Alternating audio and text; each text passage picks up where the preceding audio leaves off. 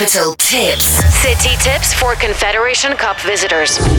A special kiosk for fans of the Confederations Cup will be set up within the Tushinskaya metro station, giving visitors a place to charge their electronic devices while keeping track of ongoing matches. The kiosk will also serve as an info point for city transport routes and fees. It is the first time such a kiosk will be installed inside the subway and not at a stadium. Capital Tips. Created with the support of the official website for tourists Welcome 2018 for the World Cup Championship.